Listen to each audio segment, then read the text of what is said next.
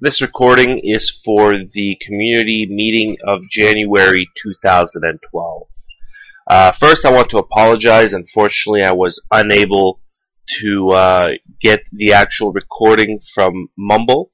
Uh, the limitation was that the recording was just too large after all the compressions.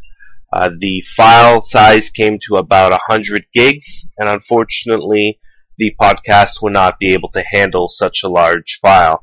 So, moving forward with this, in the future, instead of recording the entire meeting, we might record specific snippets to be able to insert into different podcasts, as well as I will start doing uh, little uh, podcast sessions about the meetings, such as I am doing right now. I will break them down into different categories so there will be a community section, much like this one.